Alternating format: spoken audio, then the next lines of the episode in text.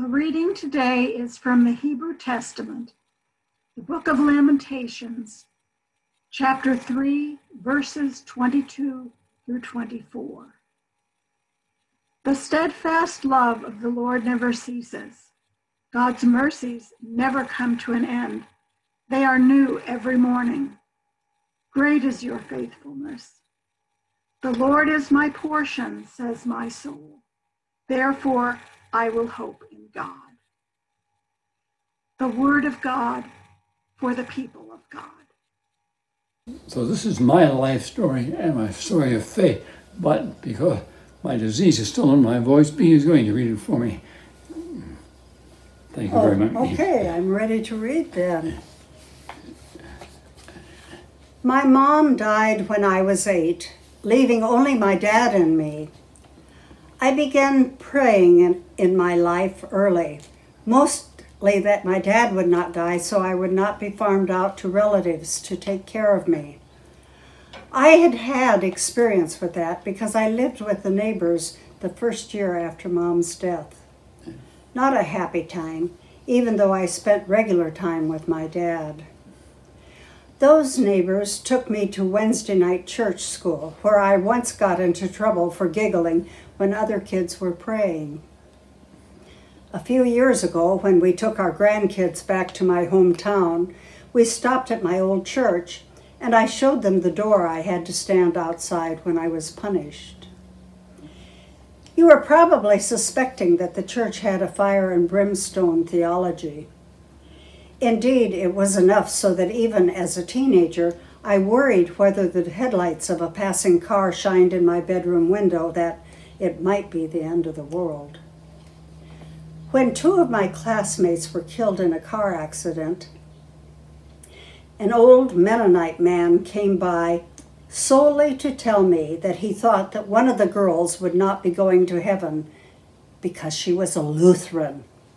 His lesson was that you had to believe a certain way to please God.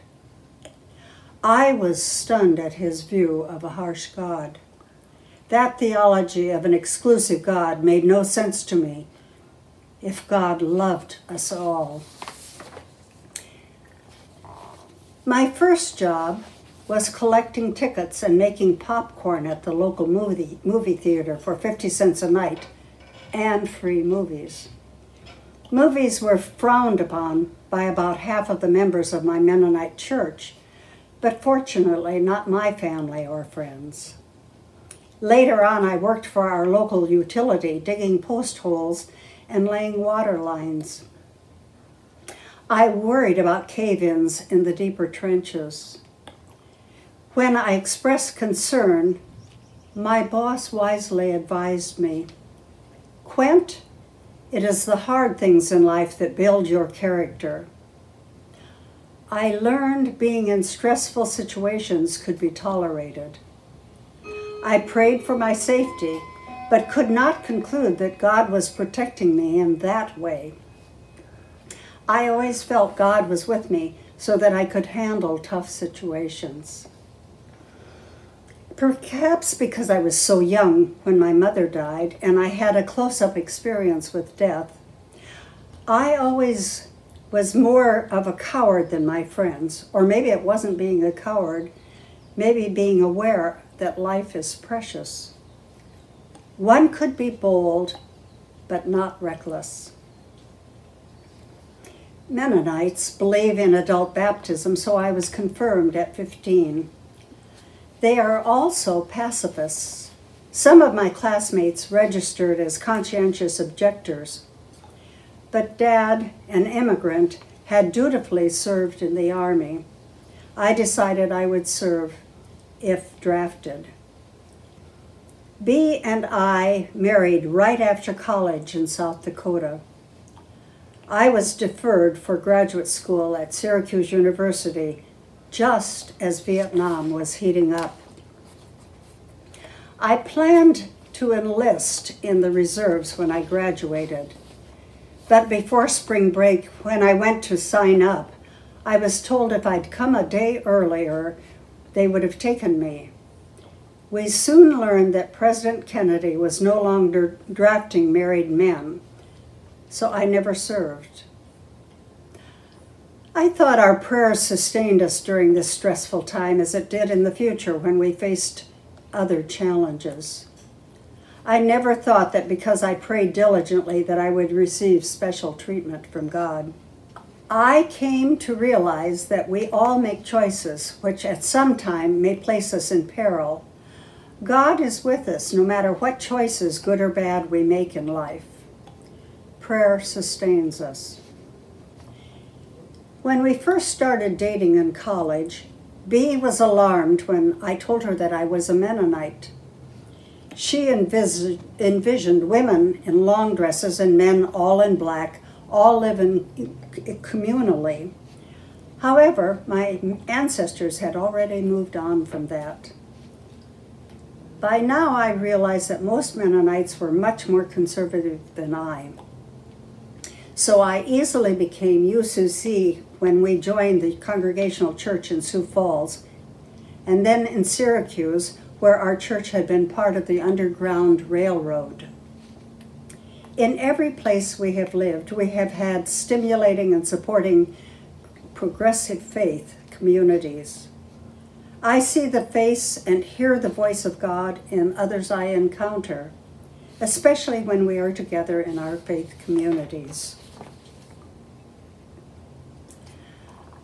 Broadcasting became my whole career. Radio and television jobs paid for my education. Like many other young marrieds, we were nearly starving in grad school when I was offered a job by a church friend who happened to be the program director of a Syracuse station. Later on, I went to W C C O, a family-owned C B S station in Minneapolis. It was a wonderful place to work. But a decade later, the station was sold. The new owner's vision didn't align with mine, so I had to leave. C B S called me with a job offer in Los Angeles. I really felt that God was with me. Working at C B S News, where I'd spend the next twenty-five years, was exciting to be sure. Covering bigger stories now with so much at stake, including several Uh, presidential campaigns, I always worried about failing. The move was harder for the rest of the family, as they all had to switch schools and make new friends. Bea was now commuting two and a half hours round trip to seminary. I worried, of course, and prayed for my safety when I was sent to dangerous places by C B S. For example, I was apprehensive going into Panama when the U S invaded, but I saw no fighting. Nor did I find myself in any danger, though I feared I would, when I was sent to Colombia and the Philippines. I prayed often during the two months I spent in Saudi Arabia and Kuwait during the Gulf War. In some ways, it was scarier for Bea, who watched live war coverage of the Scud missiles being dropped toward Dhahran, where C B S was staying. With one exception, they did not land close to us. Perhaps the diciest assignment was Somalia, where the locals threatened to kill the producer who preceded me there. She left the job of dealing with them to me. I prayed a lot and managed to arrange for the U S Marines to escort us to the Mogadishu airport. Moving to Oregon to be near our children and grands felt like the perfect retirement. And then, fifteen years ago, I was diagnosed with Huntington's disease. It is a hereditary disease. However, nobody in my extended family nor ancestors had a movement disorder. I am among the one percent of H D patients who seem to have developed the disease spontaneously. But now our eldest son has been diagnosed with it. It is certainly difficult dealing with my mobility and communication and nutrition issues. If God is a personal God, I can only say that I have been blessed.